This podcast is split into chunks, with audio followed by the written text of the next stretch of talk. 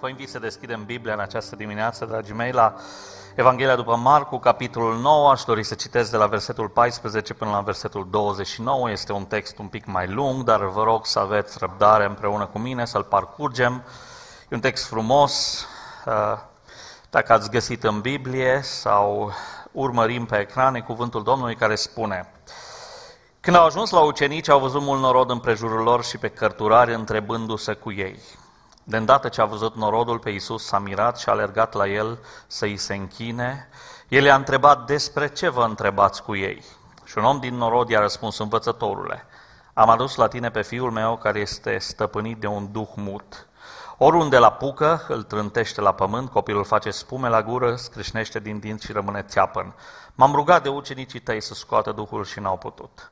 O neam necredincios, le-a spus Isus, până când voi fi cu voi? Până când vă voi suferi? Aduceți-l la mine. L-au adus la el și cum a văzut copilul pe Iisus, Duhul l-a scuturat cu putere, copilul a căzut la pământ și se zvârcolea făcând spume la gură. Iisus a întrebat pe tatălui, câtă vreme este de când îi vine așa? Din copilărie, a răspuns el. Și de multe ori Duhul l-a aruncat când în foc, când în apă ca să-l omoare, dar dacă poți face ceva, fieți milă de noi și ajută-ne. Iisus a răspuns, tu zici, dacă poți, toate lucrurile sunt cu putință celui ce crede. Îndată tatăl copilului a strigat cu lacrimi, cred, Doamne, ajută necredinței mele. Când a văzut Isus că norodul vine în fuga mare spre el, a mustrat Duhul necurat și a zis, Duh mut și surd, îți poruncesc să ieși afară din copilul acesta și să nu mai intri în el. Și Duhul a ieșit, țipând și scuturându-l cu mare putere, copilul a rămas ca mort, așa că mulți ziceau a murit. Dar Isus l-a apucat de mână și l-a ridicat și el s-a sculat în picioare. Când a intrat Isus în casă, ucenicii lui l-au întrebat deoparte, noi de ce n-am putut să scoatem Duhul acesta? Acest soi de draci, le-a zis el, nu poate ieși decât prin rugăciune și post. Amin. Vă invit să reocupați locurile. Spun din toată inima slăvit să fie Domnul. Și mă bucur să fiu împreună cu voi și spun asta nu pentru că așa încep predicatorii predica. Au trecut, uh, îmi reamintea un frate, 10 uh, ani de când am fost la Efrata. Mulțumesc fratelui păstor care mi-a cedat locul lui în această dimineață la învonul de la care vă predică și aș dori ca în timpul pe care îl avem la dispoziție să vă provoc să uităm în cuvântul lui Dumnezeu și vreau să vă vorbesc despre un subiect care de multă vreme îmi stăruie pe suflet. Dacă ați fost atenți la citirea textului și chiar vă rog să aveți Biblia la îndemână, este un pasaj pe care îl cunoaștem cu toții, dar uh, vreau să vă vorbesc din acest pasaj despre ceva cu care ne confruntăm cu toții. Și am intitulat mesajul acesta simplu, uh, atât de evident din pasajul pe care l-am citit, l-am intitulat Lupta interioară cu necredința. Vreau să vă vorbesc în dimineața asta despre una dintre multele lupte interioare pe care le avem noi uh, și nu vreau să folosesc niciun fel de slogan predicatoricesc și nu vreau să vă spun nimic din ceea ce Scriptura uh, nu validează. Am sentimentul că trăim viața noastră de credință mai mult luptându-ne cu necredința decât încercând să ne zidim credința.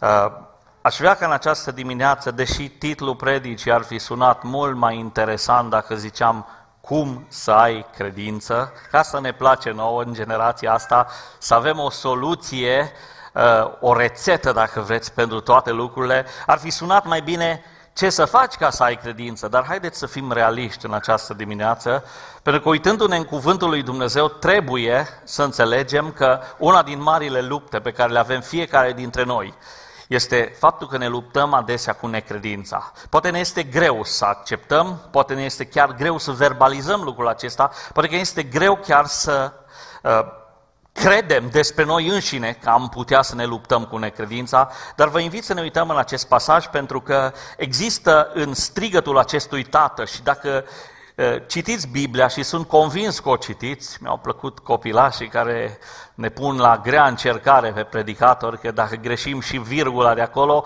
s-ar putea ca să vină unul mic să te tragă de mânecă să zici, frate, asta din ce Evanghelie ai citat? Uh, Domnul să-i binecuvânteze și să ne binecuvânteze pe noi toți, să iubim Scriptura, să citim Scriptura, să trăim Scriptura, pentru că acolo este sursa vieții. Uh, observați strigătul tatălui din textul nostru care spune în versetul 24, îndată tatăl copilului a strigat cu lacrimi și a spus, cred, Doamne, cred că Tu poți să ne ajuți. Și apoi se termină fraza spunând, cred, Doamne, dar ajută necredinței mele. Haideți să vedem, trei lucruri sunt cele pe care vreau să le scot în evidență din acest text vis-a-vis de uh, ceea ce produce necredință în viața noastră. Uh, cel puțin trei lucruri sunt, probabil că sunt mult mai multe aici în acest text, dar vreau să mă opresc la trei lucruri pe care textul acesta ni le scoate în evidență vis-a-vis de uh, motivul sau, eu știu, uh, lucrurile care declanșează necredința în viața noastră. Observați că situația pe care o prezintă cuvântul lui Dumnezeu este o situație disperată. Biblia spune că un tată vine cu copilul lui la Hristos, prima dată vorbește cu ucenicii lui, un copil care era stăpânit, spune Biblia, de un duh mut și surd și nu doar atâta, ci faptul că acest duh care îl poseda pe copilul acesta, pe tânărul acesta, pe adolescentul acesta, Biblia nu ne dă vârsta lui, uh, îl chinuia într-acolo încât deseori era pe cale să-și piardă viața. Și tatăl copilului disperat vine la Hristos. Haideți să vedem care e sursa adesea a necredinței în viața noastră ca și creștini. Recitesc uh, versetul 24, de fapt îl citesc și pe uh, o citesc și versetul precedent, Iisus a răspuns, tu zici dacă poți, toate lucrurile sunt cu putință celui ce crede și îndată copilul, tatăl copilului a strigat cu lacrimi, cred, Doamne, ajută necredinței mele. În primul rând, unul dintre lucrurile foarte clare care reiasă din acest, aceste două versete este că necredința își are originea adesea în viața noastră în nesiguranța relației noastre cu Dumnezeu. Foarte mulți dintre noi ne luptăm cu necredința tocmai pentru că nu suntem siguri de relația noastră cu Dumnezeu. Pentru că necunoașterea lui Dumnezeu, fratele meu și sora mea, dragi tineri, Necunoașterea lui Dumnezeu te va duce la o raportare greșită față de El. De fapt, trebuie să spun că modul în care îl cunoști pe Dumnezeu va defini întotdeauna modul în care îl abordezi pe Dumnezeu și te raportezi la Dumnezeu. O astfel de nesiguranță în relația ta cu Dumnezeu va alimenta mereu necredința ta. Uh, văd aici un om disperat, ajuns la capătul puterilor, după o viață de încercări eșuate, după o viață de suferință, se vede în modul în care îl abordează pe Hristos. Observați aici, prima dată spune Biblia că m-am dus la ucenicii tăi să scoată Duhul, n-au putut. Și apoi vine la Hristos și spune, Doamne, dacă poți să faci ceva pentru noi, dacă poți să ne ajuți cu ceva, te rog, fieți milă de noi. Oare de câte ori, dragii mei, l-am abordat pe Dumnezeu exact cu această mentalitate, nesigur de relația noastră cu El, am venit și am spus, Doamne, dacă poți, dacă poți.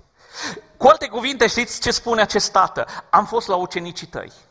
Am încercat ceea ce am știut. Poate că a fost la medici, poate că a fost în alte locuri, poate că a încercat tot ceea ce lumea de atunci îi oferea. Și spune într-un, într-un fel sau altul omul acesta cu durerea sufletului și încep încerc să simt ce simțea tatăl acesta când îi spune Domnului, practic am încercat toate lucrurile. Am venit la ucenicii tăi, n-au reușit să-l scoată. Am venit de data asta și la tine. Sunt aproape convins că nu poți nici tu să faci nimic. Dar dacă totuși poți, n-ai vrea să ne ajuți. Știți că de multe ori asta e abordarea noastră față de Dumnezeu.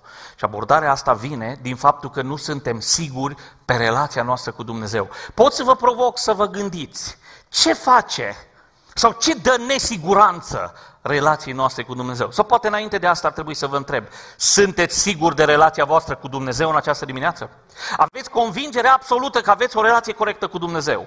Nu vă întreb dacă sunteți perfecți, nu vă întreb dacă ați greșit vreodată sau, uh, eu știu, ați făcut ceva care regretați că l-ați făcut, ci vă întreb doar, sunteți siguri de relația voastră cu Dumnezeu? Pentru că dacă nu sunteți siguri, s-ar putea să trăim drama pe care o trăiește acest tată.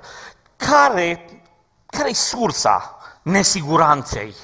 Pot să identific împreună cu voi câteva lucruri din Scriptură care ne fac să fim nesiguri pe relația noastră cu Dumnezeu. Pentru că nu uitați, nesiguranța relației noastre cu Dumnezeu va alimenta necredința în viața noastră întotdeauna. Câteva cauze posibile pentru care poate în această dimineață ești aici în casa Domnului și spui nu sunt sigur pe relația mea cu Dumnezeu. Una dintre ele, știți care este? Un lucru care întotdeauna te va face să fii nesigur pe relația ta cu Dumnezeu este că de multe ori în generația noastră credem într-un Hristos al culturii, nu într-un Hristos al Scripturii. Știți că e o mare diferență. E o mare diferență între cum este Hristos văzut prin prisma părerilor oamenilor și cum este Hristosul creat de Sfânta Scriptură și creionat de Sfânta Scriptură.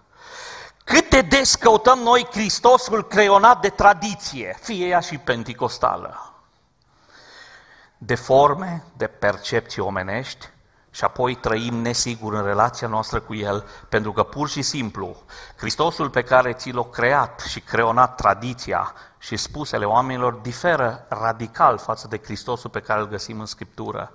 Știți că în viața creștinilor exact acest lucru declanșează două extreme foarte, foarte periculoase. Unu, sunt creștini care datorită faptului că cred într-un Hristos al culturii și când zic de Hristos al culturii este cultura noastră bisericească, cultura noastră ca și popor creștin, cultura noastră penticostală, cum vreți voi să o numiți. Dar există acest Hristos al Scripturii pe care îl găsești doar aici.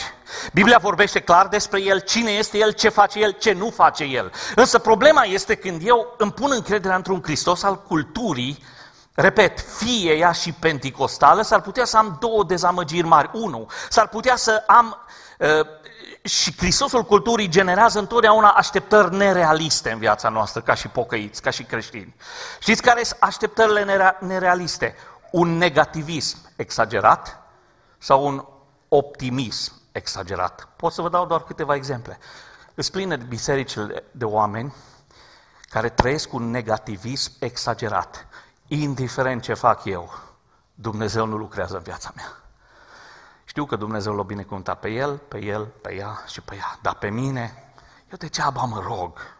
Că Dumnezeu l-a vindecat pe el, o binecuvântat-o pe ea, l-a ajutat pe el, dar pe mine, na. Știți cât trăiesc în biserică? Frate, te rogi pentru mine, vine la rugăciune și pe urmă zice, eu nu cred că Dumnezeu face ceva pentru mine. Ăsta e negativismul exagerat. Și el vine din faptul că ne-am creat un Hristos al culturii, poate și penticostale în care trăim.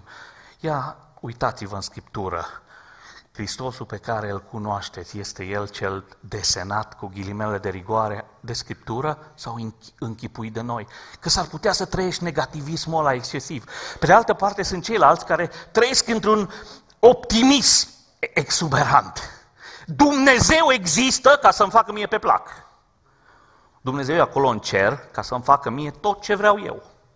Cum fac din degete, Dumnezeu face. Știți că acest uh, optimism exagerat este promovat de mișcările actuale. Ați auzit cu siguranță de noua reformă apostolică. Dumnezeu există în cer ca să-i facă pe placul lui adițunea. Greșit. Dumnezeu există prin El însuși, El nu are nevoie de mine. Eu depind de Dumnezeu. Dumnezeu rămâne tot Dumnezeu, chiar dacă sunt sau nu sunt eu. Eu am nevoie de El. Dumnezeu fără mine e tot Dumnezeu. Eu fără Dumnezeu sunt un mare zero sau un mic zero. Optimism exagerat. Dumnezeu te iubește indiferent de modul în care trăiești. Doar vino la biserică, doar ridică-ți mâinile. Cântă, laudă pe Dumnezeu și totul va fi bine. Dumnezeu, uh, practic, uh, ți se va spune, Dumnezeu are încredere în tine. Serios? Ultima oară când citeam Biblia spune că Dumnezeu găsește greșeli, chiar și în îngeri și slujitorii lui. Dar El are încredere în mine. Eu n-am încredere în mine, dar mai Dumnezeu. Ăsta e optimismul acesta exagerat. Știți care este partea echilibrată a Bibliei? Pavel ne învață apostolul. Știți ce zice Pavel atât de frumos? Pot totul în Hristos, care mă întărește pe mine. În El pot totul. Singur nu pot nimic. Poate că în dimineața asta te lupți cu necredința, uh, pentru că ești nesigur în relația ta cu Dumnezeu. Și nesiguranța vine că poate crezi într-un Hristos, nu așa cum arată Biblia, ci așa cum ți-au spus poate alții sau ți-ai închipuit tu. Un alt motiv este căci credem că faptele noastre declanșează favorul lui Dumnezeu. Cu alte cuvinte, ia să văd, am destule merite ca Dumnezeu să facă ceva în viața mea? Dragii mei, de multe ori facem târguiala asta psihologică. Am fost la biserică săptămâna asta, Doamne, mi-am făcut treaba, acum e rândul Tău să faci ceva. Am pus 5 lei la colectă, acum e rândul Tău, Doamne, să-mi dai 500. Eu cred că Dumnezeu ne binecuvântează, voi credeți asta? Slăvit să fie Domnul! Eu cred că Dumnezeu este bun și îngăduitor și îndurător cu noi și ne privește cu milă și îndurare, dar vă rog să nu credeți că noi putem face ceva ca să declanșăm favorul lui Dumnezeu. Eu am postit trei zile și cum Dumnezeu e obligat să facă ceva. Am dat bani nu știu unde, am făcut nu știu ce. Trăim cu târguiala asta psihologică în mintea noastră. Oare, Doamne, am făcut destul ca să merit favorul Tău? Vă întreb sincer, care dintre noi am putea să mergem înaintea lui Dumnezeu să spunem, Doamne, uite, asta e lista, am bifat-o, acum e rândul Tău toate lucrurile bune. Și vă rog să nu mă înțelegeți greșit. Trebuie să facem fapte bune. Că zice Biblia, Dumnezeu a rânduit fapte bune dinainte, ca noi să umblăm în ele. Astea sunt parte din existența și trăirea noastră. Dar să nu trăiți cu impresia că Dumnezeu mă favorizează pe mine mai mult decât pe tine, pentru că eu am pus 5 lei în colectă în plus față de cât ai pus tu. Dar o astfel de gândire, cu siguranță, te va face nesigur în relația ta cu Dumnezeu. Și mai e ceva. Ce face multă nesiguranță în viața noastră ca și creștini este faptul că suntem gata oricând să luăm decizii, însă aproape niciodată să ne disciplinăm. Și vreau doar un minut, două să mă opresc la acest lucru. E, e specificul generației noastre. Luăm decizii rapid. Deciziile însă fără disciplină sunt doar niște simple rezoluții impulsionate de moment. Vă pun o întrebare. Ne plac predicatorii motivaționali, care ne motivează să facem, dar vreau să vă spun ceva. Pe mine, știți ce, știți ce mă duce mâine dimineață la lucru? Nu motivația, că eu n-am nicio motivație luni să fiu la lucru. Însă disciplina mă duce acolo. În viața de credință, de multe ori, suntem așa de motivați, ascultăm un mesaj, o predică, suntem ca și Samson, gata să răsturnăm totul. Dar dacă vrei să faci o schimbare reală în viața ta, ai nevoie nu doar de motivație, ci ai nevoie de disciplină. Se numește disciplină spirituală. Doamne, ajută-ne la acest lucru. Deci, ce produce necredința în viața noastră? E foarte simplu. Vine acest tată și spune Domnului, dacă poți, ajută-ne. Și Hristos spune, tu zici dacă poți, toate lucrurile sunt cu putință celui ce crede. Și tatăl copilului a zis cu lacrimi, cred, Doamne, ajută-ne credinței mele. Necredința noastră este adeseori înrădăcinată adânc în nesiguranța relației noastre cu Dumnezeu. Vă invit la ceva, dragilor. Înainte să plecați acasă, în dimineața asta, asigurați-vă că relația voastră cu Dumnezeu este cea corectă ea îți va da siguranță în credința ta. Siguranță în credință nu înseamnă că Dumnezeu face tot ce vreau eu, siguranță în credință nu înseamnă că Dumnezeu lucrează așa cum vreau eu, siguranță în credință nu înseamnă că Dumnezeu ascultă și împlinește totul după ceea ce cred eu. Siguranță în credință înseamnă să te poți baza că ce a zis Dumnezeu în cuvântul ăsta se împlinește indiferent de ce spun oamenii, indiferent de circumstanțele vieții tale, ceea ce Dumnezeu a spus se împlinește. N-ați vrea să scăpați de lupta asta sau să ieșiți din lupta asta a necredinței, asigurându-vă că aveți o relație corectă cu Dumnezeu. Asta este primul lucru dintre cele trei pe care vreau să vi le spun în această dimineață. Al doilea lucru, urmăriți împreună cu mine textul. Versetul 18, e foarte interesant acest verset, uh, când tatăl acesta, uh, de fapt, haideți să citim și versetul 17. Un om din norod i-a răspuns Domnului care A ajuns acolo unde tatăl și copilul acesta împreună cu ucenicii și o mulțime de oameni, cărturare ai vremii, uh, uh, lideri religioși, poate, eu știu, reprezentanța, ceea ce era iudaismul la acea vreme, aveau un soi de întâlnire ad hoc, acolo undeva, uh, în, în, probabil, într-un loc public și Hristos pune întrebarea asta, despre ce vă întrebați cu ei? Și tatăl răspunde, un om răspunde din norod, tatăl acesta, am adus la tine pe fiul meu care este stăpânit de un duh necurat. Și o, versetul 18, oriunde la pucă îl trântește la pământ, copilul face spume la gură, scrâșnește din dinți și rămâne țeapă. M-am rugat de ucenicii tăi să scoată Duhul și n-au putut. De unde vine necredința în viața noastră? Am spus că necredința vine în primul rând din nesiguranța relației noastre cu Dumnezeu. În al doilea rând, înțeleg din acest verset că necredința este adesea alimentată de un negativism exagerat în viața noastră. Negativismul dezvoltă o dependență nesănătoasă de necredință. Observați, negativismul hrănește necredința. Cuvintele tatălui, m-am rugat de ucenicii tăi să scoată Duhul și n-au putut. Știți că negativismul, și aici vă rog să mă înțelegeți corect, nu vă vorbesc despre psihologie. Nu vorbesc despre ce înseamnă gândire pozitivă, pentru că mulți îți vor spune, dacă gândești pozitiv, tot o să fie pozitiv. Nu e adevărat.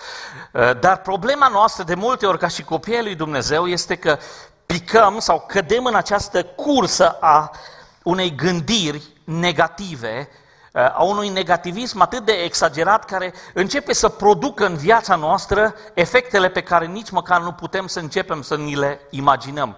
Adevărul mă obligă să spun că noi românii cred că avem plânsul și jalea în ADN-ul nostru. Și eu sunt român ca și voi. Nu știu, cred că noi am, am început cu doinele populare. Știți ce sunt doinele populare? Scântece de jale. Vreau să vă spun ceva, dragii mei frați, stimate surori. Mă uit la unii dintre voi cu perii cărunți trecuți prin viața mai mult decât mine. Chiar așa de rea să fie viața? Chiar așa de rău să fie totul? Totul e chiar așa de negru? Or fi lucrurile cum or fi la noi și poate pe la alții iarba e mai verde decât la noi, credem noi cel puțin. Dar aș vrea să vă provoc să vă gândiți la viața voastră cu Dumnezeu. De cât de multe ori Uh, am lăsat ca un negativism exagerat să ne hrănească necredința. Uh, a venit tatăl acesta cu copilul pe care îl avea și a spus, am fost la ucenicii tăi, vin acum la tine, ei n-au reușit. Știu că nici tu nu o să poți face mare lucru, dar dacă toți sunt aici, n-ai vrea să facem o încercare. Uh, dragii mei, aș vrea să înțelegem, și poate unii dintre voi sunteți aici în biserică și simt să vă spun lucrul ăsta, care ați trecut prin greutățile vieții și nu reușiți să vedeți nimic bun în ceea ce viața vă aduce. Vreau să vă spun că bunătatea lui Dumnezeu se înnoiește față de noi în fiecare dimineață. Credeți lucrul acesta? Și în dimineața asta, chiar dacă e mai noros afară, chiar dacă e o vară mai capricioasă, am spune noi, față de ce eram obișnuit să fie, când nu ai post de frig, când uh, soarele și arții arșița te dogoresc, când plouă torențial, dragilor, când m-am trezit în dimineața asta, m-am gândit bunătatea Domnului s-a înnoit față de mine. N-am niciun merit. Dumnezeu mi-a dat putere să mă trezesc în dimineața asta. Hai să nu fim așa de negativiști, atât de... Uh, știți de ce suntem negativiști? Și acum mă gândesc la biserică, la poporul lui Dumnezeu, mă gândesc la voi, mă gândesc la mine.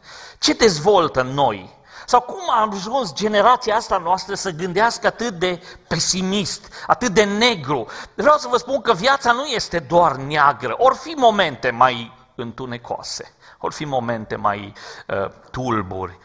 Știți ce se întâmplă deseori în viața noastră? Și s-a întâmplat și cu acest tată de aici. Uh, de ce suntem negativiști ca și pocăiți? Unu, pentru că așteptăm de la oameni adesea ceea ce poate să facă doar Dumnezeu. Asta e una din cauzele cele mai simple. Așteptăm ca oamenii să facă pentru noi ceea ce poate face doar Dumnezeu.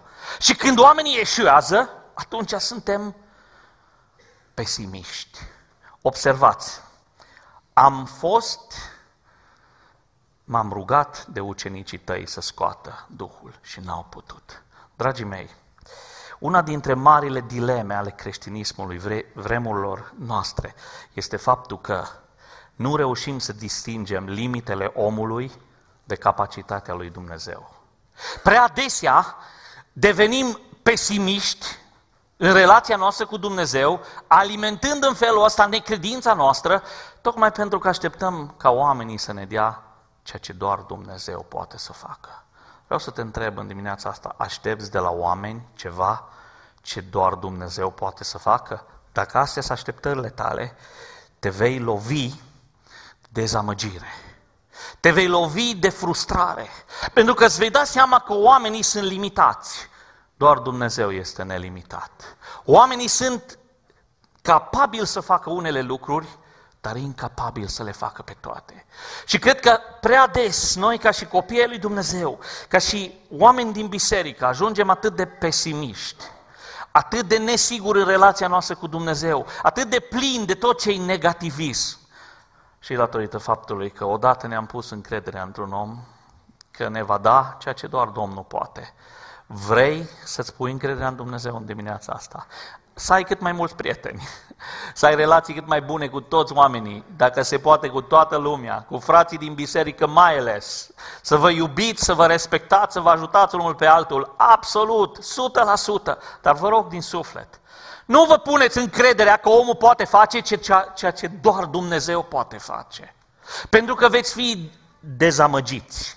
Și observați, pasul următor, după ce uh, aștepți de la oameni ceea ce îți poate da doar Dumnezeu, pasul următor este că atunci când ești dezamăgit de oameni, primul lucru este să tinzi să te depărtezi de Dumnezeu.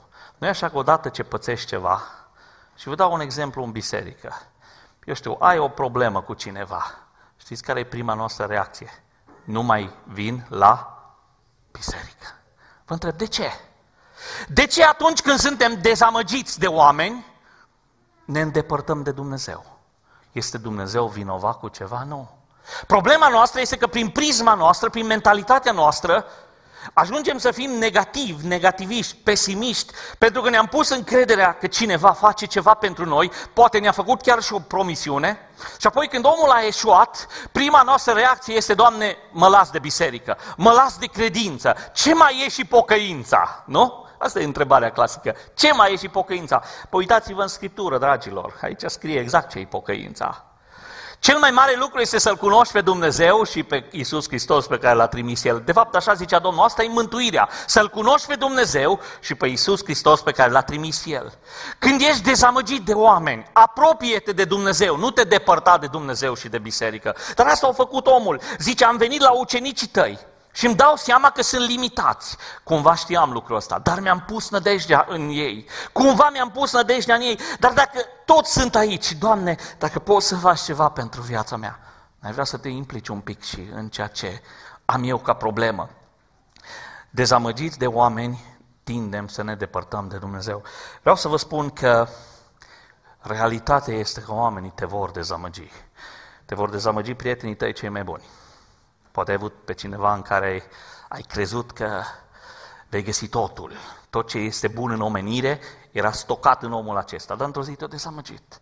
Să știți că vă vor dezamăgi, nu doar prietenii, vă vor dezamăgi și frații în biserică, pocăiții. Mai rău este că uneori ne dezamăgesc slujitorii. Te uitai întotdeauna ca la un om al lui Dumnezeu. Și într-o zi îți dai seama că este doar un om cu limite, Așa să vă îndrept privirea spre Dumnezeu în această dimineață. Iubiți-i pe oameni, dar slujiți-L pe Dumnezeu. Pe oameni trebuie să iubim. Nicăieri Biblia nu ne spune altceva. De fapt, cuvântul Domnului spune, trăiți în pace cu toți oamenii, întrucât atârnă de voi. Unele lucruri sunt în afara controlului nostru, dar cât ține de noi, trăiți în pace cu toți oamenii. Iubiți-vă ca frații, dar încredeți-vă doar în Dumnezeu. Ca să nu ajungeți la dezamăgire. La dezamăgire pentru că acest tată se uită la ucenici.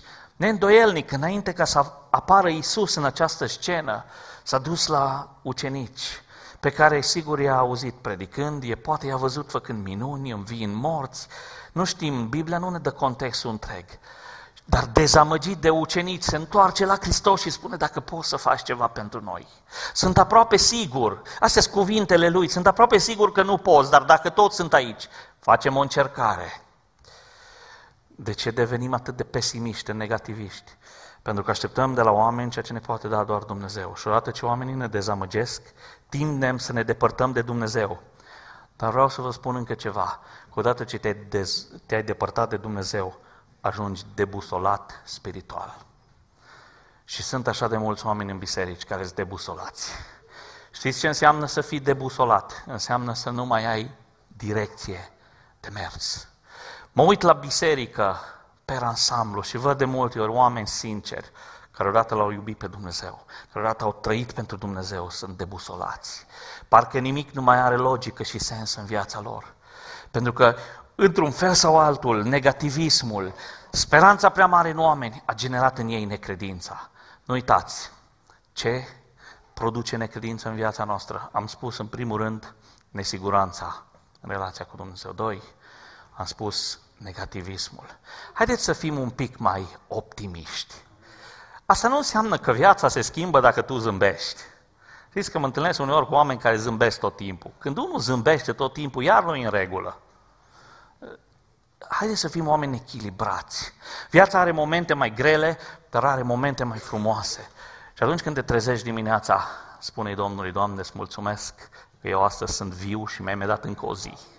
Chiar dacă cerul e mai noros, chiar dacă am ceva greu la lucru, chiar dacă am provocări mari în familie, e o nouă zi în care bunătatea ta se înnoiește față de mine. Pornesc cu încredere la drum. Uitați-vă la oamenii lui Dumnezeu în Scriptură. Credeți că toți au avut vieți ușoare? Tu la viața lui Pavel. Din aproape 26-27 de ani de slujire, o bună parte i-a petrecut în închisori. A scris două treimi din Noul Testament. Și Pavel zice, m-am deprins și cu soare și cu nori. M-am deprins să fiu și în belșug, m-am deprins să fiu și în lipsă. M-am învățat, spune el, m-am educat, m-am disciplinat. Să înțeleg că sunt unele zile cu soare și vor fi unele zile cu nori. Doamne ajută-ne ca aceste lucruri în viață să nu ne facă să fim negativi. Și închei cu un ultim lucru, da? Ce, de ce ne luptăm adesea cu necredința? Am spus că ne luptăm cu necredința pentru că suntem nesiguri pe relația noastră cu Dumnezeu. Doi, ne luptăm cu necredința pentru că asemenea acestui tată, de multe ori lăsăm ca negativismul și pesimismul să umple viețile noastre. O fi grea viața, o fi noi români, o fi noi est-europeni, dar nu e chiar așa de rău, da? Iar când îl ai pe Dumnezeu de partea ta, poți să mergi în zi cu El și când se termină ziua asta, să începe următoarea zi cu El, încrezător că Dumnezeu are resurse pentru fiecare zi. Credem lucrul ăsta, e simplu. Haideți să-l punem în inima noastră. Și un ultim lucru foarte interesant, văd în textul nostru, după ce Domnul Isus vorbește și începe conversația cu acest tată, versetele 20 și 21 ne dau încă un indiciu foarte interesant pentru care acest bărbat, acest tată și noi ne luptăm cu necredința. Ascultați, vă rog. Zice, l-au adus la el, pe acest copil. Și cum a văzut copilul pe Iisus, Duhul a scuturat cu putere, copilul a căzut la pământ, se zvârcolea și făcea spume la cură. Iisus a întrebat pe tatăl său, câtă vreme îi este de când îi vine așa? Din copilărie, a răspuns el. Citind aceste versete, mă gândesc, Domnul nu l-a întrebat pe tatăl copilului pentru că avea nevoie de informații. Câți dintre noi știm că Dumnezeu nu are nevoie de informații de la noi ca să afle ce se întâmplă în viața noastră? El le știe. Modul în care noi ne raportăm la El, de fapt când ne rugăm lui Dumnezeu, noi nu-i aducem la cunoștință lui Dumnezeu ceva ce nu știe. Când te rogi, să nu crezi că Dumnezeu stă în cer și așteaptă ca să-i spui ce s-a mai întâmplat în viața ta pentru că El nu știe. Nu. Când ne rugăm, noi arătăm dependența noastră față de Dumnezeu. Arătăm că viața noastră depinde de ceea ce face El. Și cu nevoile noastre, cu bucuriile noastre, cu frământările noastre, cu eșecurile noastre, venim la Dumnezeu, nu pentru că El nu le-ar ști, ci pentru că prin rugăciune în ierarhia cerului, noi în felul ăsta arătăm dependența noastră față de El. Îl întreabă Domnul pe Tatălui. De când e așa? Din copilărie. Un ultim lucru care, și repet, sunt cu siguranță multe alte lucruri în textul acesta, dar mă opresc încă la un lucru. Ce alimentează sau ce ne face să uh, dezvoltăm adesea necredință în viața noastră? Am spus că suntem nesiguri pe relația noastră cu Dumnezeu, am spus că suntem prea negativiști și apoi un ultim lucru care încă alimentează necredința multora și în această generație este că nereușitele trecutului vor contura întotdeauna necredința prezentului. Observați, un trecut marcat de suferință face ca prezentul să fie lipsit de speranță. Uitați-vă ce zice tatălui. Iisus a întrebat pe tatălui, câtă vreme este de când îi vine așa? Din copilărie. Cu alte cuvinte, știți ce spune omul ăsta? De mult. De mult. Și de multe ori simte omul ăsta să spună ceva, de multe ori Duhul l-a aruncat când în foc, când în apă. Știți că deseori nereușitele trecutului nostru vor contura necredința în prezent? Uh, aproape pe fiecare dintre noi trecutul într-un fel sau altul ne marchează. Dar aș vrea în această dimineață să ne uităm la ceea ce spune Biblia și în același timp să ne uităm la propria noastră viață. Ai lăsat sau lași ca trecutul și eșecurile trecutului tău să producă necredință în prezent? Știți cât de mulți oameni nu reușesc să lase trecutul în urmă? Încurajarea pe care vreau să vă dau în dimineața asta este că Biblia spune că cine este în Hristos este o făptură nouă. Și toate cele vechi, da? Tot ce a fost vechi e lăsat în urmă. Dragi frați creștini, n-ați vrea să lăsați trecutul vostru în urmă. Poate ești aici în biserică și spui, știți ce face tatăl acesta? Și doar câteva lucruri simple și apoi vom încheia.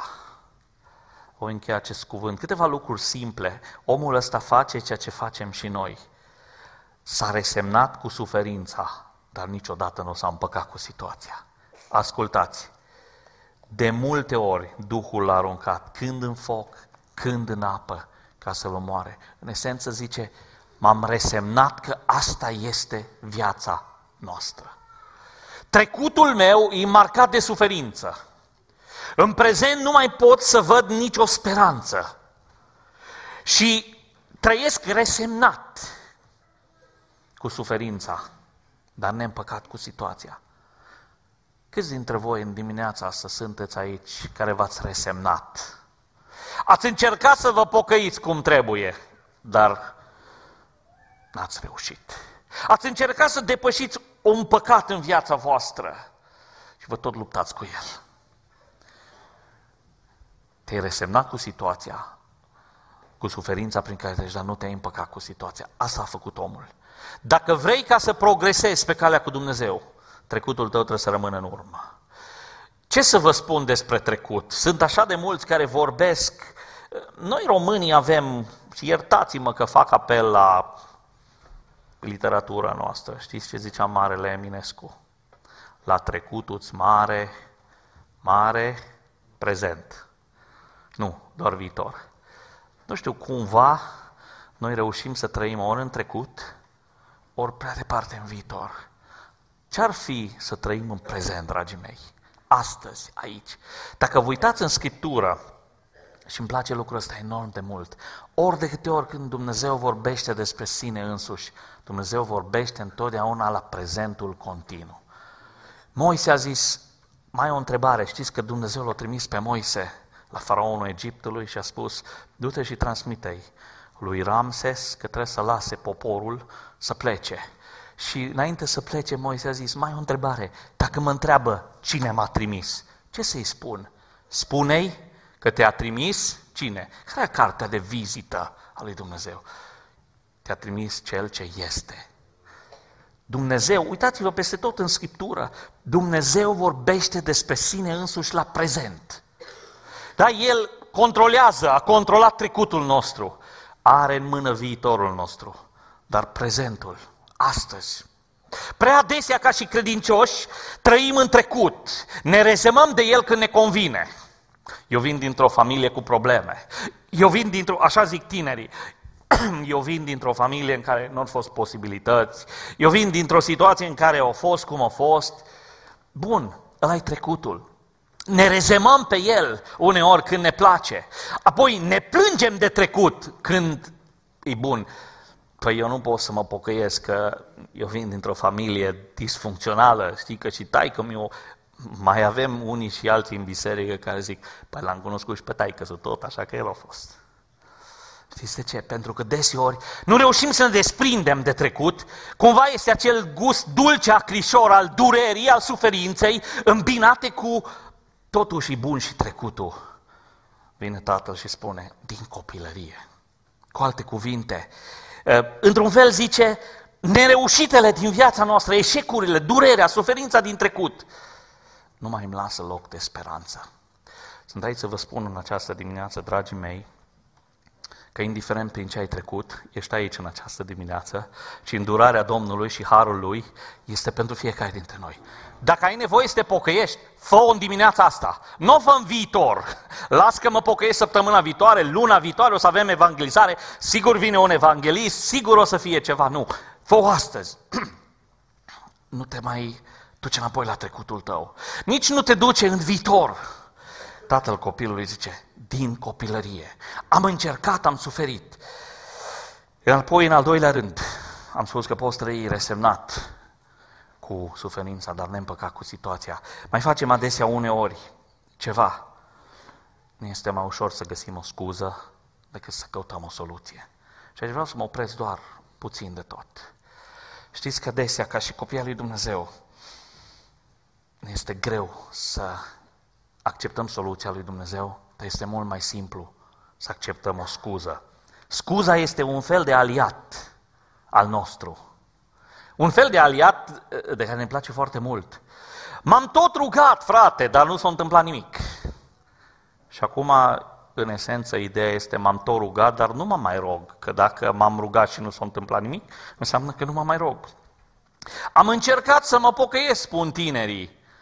De multe ori în discuțiile cu tinerii am încercat să mă las de un păcat anume. Dar am încercat și n-am reușit. Știți ce zic ei în esență? Am încercat, dar nu mai încerc. Pentru că încercarea devine scuză. Mă lupt cu păcatul meu, știu că nu-i bine, știu că sunt prea slab ca să-l înving, așa că am decis să trăiesc în acel păcat, pentru că am încercat și n-am reușit. Uh, Oare ce scuze găsim noi în viața noastră? Știți că a fost unul în Scriptură, dacă pot să vă dau exemplu ăsta, mai sunt câteva minute, la scăldătoarea Betesda, era, spune Biblia, un olog. Stătea acolo, zăcea împreună cu mulți bolnavi și spune Biblia că într-o zi Domnul Iisus intră la Betesda și se duce chiar lângă omul ăsta și știți ce întrebare îi pune? O întrebare simplă cu un răspuns complicat. Întrebarea e simplă. Vrei să te faci sănătos? Care credeți că ar fi probabilitatea când cineva e bolnav de o viață, olog, incapabil să se miște singur, neputincios, care e probabilitatea ca întrebând un astfel de om, vrei să te faci sănătos, să zică da? Spuneți-mi voi. Am zice toți, dacă suferi de ceva, de vreo boală, și vine Domnul în persoană și te întreabă, vrei să te faci sănătos? Păi ce ei spune? Clar, da. Știți ce zice omul? Vrei să te faci sănătos? Îl întreabă Hristos. Hai să-ți explic cum stau lucrurile, zice el. Aici la noi câteodată se tulbură apa și primul care intră în apă se vindecă de orice boală ar avea. Hristos nu l-a întrebat nici când se tulbură apa, nici cine tulbură apa. Dar bolnavul zice în esență, ori de câte ori se tulbură apa, întotdeauna altcineva ajunge înaintea mea. Pentru că asta este realitatea. Și Hristos, pentru că vroia să se atingă de el, Hristos, pentru că vroia să-l vindece, îi spune, omule, pentru că încercările tale n-au reușit să te ducă niciodată la apă, apa a venit la tine. Eu te întreb dacă vrei să te faci sănătos aici și acum. Nu te-am întrebat dacă poți ajunge singur, pentru că e clar că nu poți. Ai încercat de atâtea ori, dar tocmai pentru că apa e departe de tine. Astăzi apa a venit lângă tine. N-ai vrea ca apa aia să-ți aducă noutate, o vindecare. În capitolul 4 din Ioan este femeia samariteancă la fântână și Domnul Iisus îi spune, dăm să beau. Și femeia ar face un pas înapoi și zice, stai un pic, tu ești bărbat, eu sunt femeie, tu ești uh, evreu, eu sunt samaritean, că nici n-ar trebui să avem conversația asta. Și tu îmi cer să beau. Și Domnul Iisus îi spune, femeia, dacă ai ști cine îți cere să bei, tu la rândul tău ai cere să îți dea ceva ce are El și ți-ar da apa vieții. Știți ce zice femeia? Perfect! Îi strânge mâna Domnului. Da, de unde? Știți ce zice? Păi n-ai cum să ajungi la apă, că n-ai fântână, n-ai, n-ai găleată și fântâna e adâncă. Hristos îi spune femeii același lucru pe care l-a spus ologului. Femeie, tu singur oricum n-ajungi la apa aceea, tocmai de aceea apa a venit la tine. Știți ce încerc, încerc să vă spun? Încerc să vă spun că deseori scuzele noastre îl împiedică pe Dumnezeu să lucreze. Știți când se întâmplă minunea? Minunea începe acolo unde ți se termină scuzele. A zis tatăl copilului, din copilărie suferă. Aș vrea să vă provoc în această dimineață. Am încheiat mesajul pe care am vrut să vi-l transmit. Aș vrea să vă provoc în această dimineață. Dacă ești aici și te lupți cu necredința din viața ta, poate ai zis, Doamne, mă străduie să cred. Vin la biserică, văd că frații se roagă, cânt așa de frumos, mă lupt cu mine să cred. Dar mă simt adesea ca și tatăl din textul nostru. Cred, Doamne, totuși ajută necredinței mele. N-ai vrea să și identifici poate care sunt cauzele necredinței. Poate că relația ta cu Dumnezeu e una nesigură. Pentru că ai crezut că Hristos este așa cum l-au desenat unii, cum ți l-au povestit alții, ce-ar fi să-L descoperi pe Hristosul Scripturii? Da? Ca să nu mai fii nesigur pe relația ta. Sau poate că sunteți aici și ați zis, pentru mine Dumnezeu întotdeauna pare că nu are nimic. Știți că a fost un un tată care avea o fică pe moarte. Era Iair. Era mai marele sinagogii. Și a venit la Domnul Isus Hristos într-o zi și a spus, Doamne, fica mea trage să moară. Așa i-a spus. Vii până la mine acasă. Și Hristos n-a zis nimic, era îmbulzit de oameni. Dar undeva Biblia ne face să, ne, să înțelegem că Domnul Isus a început să meargă spre casa lui Iair. Și la un moment dat, în timp ce îl îmbulzeau oamenii, s-a atins de el o femeie cu o scurgere de sânge. Și în, în îmbulzeala aceea, în mulțimea aceea de oameni, Hristos pune întrebarea, cine s-a atins de mine? Și parcă îl văd pe Petru care vorbește acolo și spune, Doamne, dar e culmea, toată lumea te îmbulzește, toți aproape vor să fie de tine și tu pui întrebarea, cine s-a atins de mine? Cine s-a atins de mine că din mine am simțit că a ieșit o putere, a ieșit o femeie tremurând în față, care a căzut înaintea Domnului și a spus, eu m-am atins de tine, fică, ești vindecată, ești mântuită. Iair stătea în spate și își freca mâinile unul de altul, una de alta. De, nu știu, își, își mușca unghiile, nu știu, i-am zis să vină la mine, dar el are timp să pună întrebări, cine îl îmbulzește, are timp să stea de vorbă cu o femeie, el care e rabin și în mod normal nici n-ar trebui să vorbească cu o femeie. Dar la mine vii la un moment dat zice Biblia că vine cineva de la casa lui Iair și zice, nu-l mai necăji pe învățătorul, că fica ta a murit. Cred că tot universul lui Iair s-a prăbușit. Și ce a fost în mintea lui? Pentru toți au avut timp. Doar pentru mine nu. Simt să vă spun că sunt unii dintre voi care spuneți, Doamne, pentru toți ai timp. Pentru mine, pe la mine nu treci. Pe el l-ai vindecat, pe el îl binecuvântez. Și ce îmi place foarte mult? Abia după ce o veni vestea asta, Hristos zice ceva, se întoarce la Iair și spune, crede numai. Citiți deznodământul, e fascinant în Scriptură. Poate ești aici și ai ajuns atât de pesimist încât nu mai crezi că Dumnezeu are ceva pentru tine. Sunt aici să vă spun că Dumnezeu e la fel și astăzi, cum a fost și săptămâna trecută și cum o să fie tot restul existenței noastre pe pământ și în veșnicie. Sau poate că unii dintre voi ați trecut prin prea multe și eșecurile, nerealizările trecutului vă fac să nu mai aveți încredere în prezent și în Dumnezeu. Aș vrea să vă încurajez să vă puneți încrederea în Dumnezeu astăzi. Credința ta, atât cât este, mică poate, pune în mâna lui Dumnezeu și vei vedea minuni. Până la urmă, Domnul Iisus îl vindecă pe acest băiat, îl eliberează și viața lui se schimbă. Toate știți de ce? Pentru că omul a avut curaj să spună, Doamne, cred, dar ajută-ne credinței mele. Amin.